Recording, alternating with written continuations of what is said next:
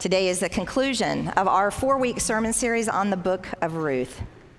One of the delights of this book is that whereas the biblical canon is largely told through the stories of men, in Ruth we not only get to hear the voices of women in the persons of Ruth and Naomi, but their story is the one moving the action forward. Today, though, we leave Naomi and Ruth to accompany Boaz to the Bethlehem gate. It's a bit of an abrupt return to the male world of sober business deliberations. In ancient times, the city gate was the seat of government and the site of important business transactions.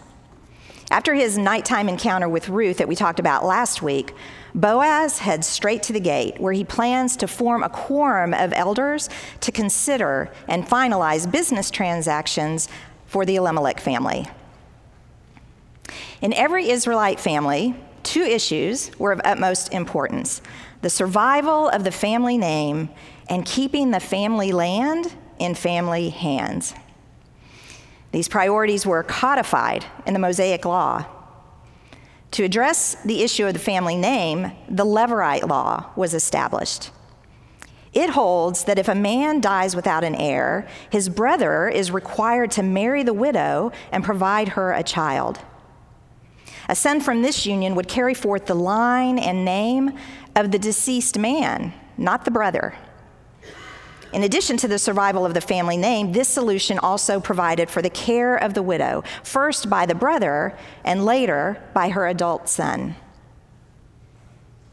To address the issue of maintaining the land in the family, the kinsman redeemer law was established.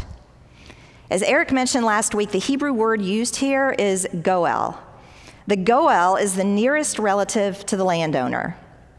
When an Israelite falls on hard times and is forced to sell his land, his nearest re- re- relation, or Goel, is called to step in and purchase the land or to buy it back from an outsider to keep the land's ownership within the family. But the Goel is called to do more than redeem family land. He is, in a larger sense, called to protect and defend, to care for the weak and vulnerable members of his extended family.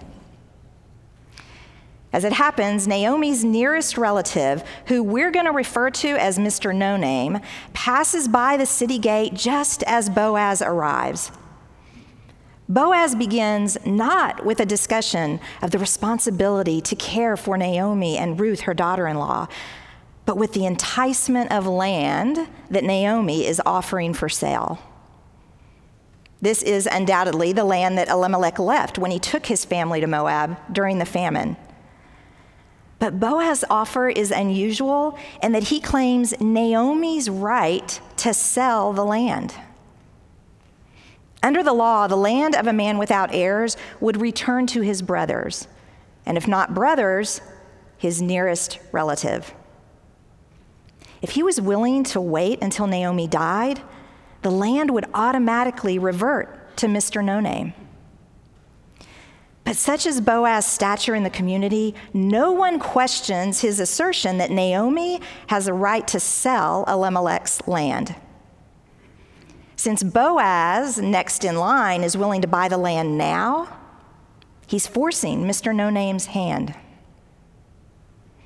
Only after Mr. No Name agrees to the purchase does Boaz add, Oh, and when you buy the land, you'll also marry Ruth the Moabite to maintain the land in Elimelech's family.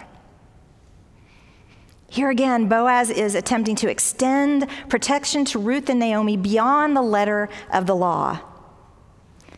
In the eyes of Israel, Naomi is the widow of the deceased. The property under discussion belongs to Naomi's husband, Elimelech. The Levirate law, no longer relevant because she's beyond childbearing years, applies to Naomi. But Boaz is going beyond the letter of the law to live into the spirit of the law, which is to protect and care for all of those in the family. Mr. No Name makes the legal and, quite frankly, financially responsible decision to decline this package deal. After all, he might put a large portion of his own resources into rehabilitating Elimelech's land, which is laid fallow now for at least a decade, only to see it pass to a child that continues Elimelech's line but does not expand his own. With these new conditions, Mr. No Name declines the purchase, clearing the way for Boaz to complete the transaction and secure Ruth and Naomi's situation. And our story ends with the news that Boaz and Ruth have given birth to a son, Obed, who will become the grandfather of King David, whose line is, of course, the line of Jesus. It is the willingness of Naomi and Ruth and Boaz to extend themselves beyond what is required of them by the law that leads to this happy ending story of redemption. Naomi, who knew that Levirate and Goel laws didn't pertain to her in her childless state, was willing to sacrifice her security to provide for Ruth's future. In chapter 3, when she hatches her plan to force the issue with Boaz, she tells Ruth, My daughter, I need to seek some security for you so that it may be well with you. Her plan is that Boaz marry Ruth and thus provide a secure future for Ruth. But in this, Naomi is risking her own future. She has no idea what role she'll have, if any, if Ruth gets married. Ruth, who has worked herself tirelessly gleaning in the fields, has been caring for Naomi since they returned and has been obedient to all of Naomi's guidance. But when she carries out the nighttime threshing floor plan with Boaz, Ruth calls an audible. Instead of waiting for Boaz to guide the encounter as Naomi instructed, Ruth says, Spread your cloak over your servant, for you are Goel. With this, Ruth has thrown a wrench in the works. She addresses Boaz not with a simple appeal to marry a young widow, but by confronting him with his legal responsibilities as a relative of Elimelech. Where Naomi would have released Ruth to find her best situation, Ruth is refusing to move forward without Naomi. It's a big gamble. But if Boaz is the man of character she believes him to be, he will step up to his responsibility. Boaz, as we saw earlier, knows exactly what Ruth is doing, and he becomes her willing accomplice. He orchestrates the conversation with Mr. No Name in the presence of witnesses to create an outcome that will provide for the future and security of both Ruth and Naomi. He spends some of his power and position and prestige to elevate their situation. Because he is not Naomi's nearest relative, he has no responsibility under the law, and no one would think less of him for declining to do so.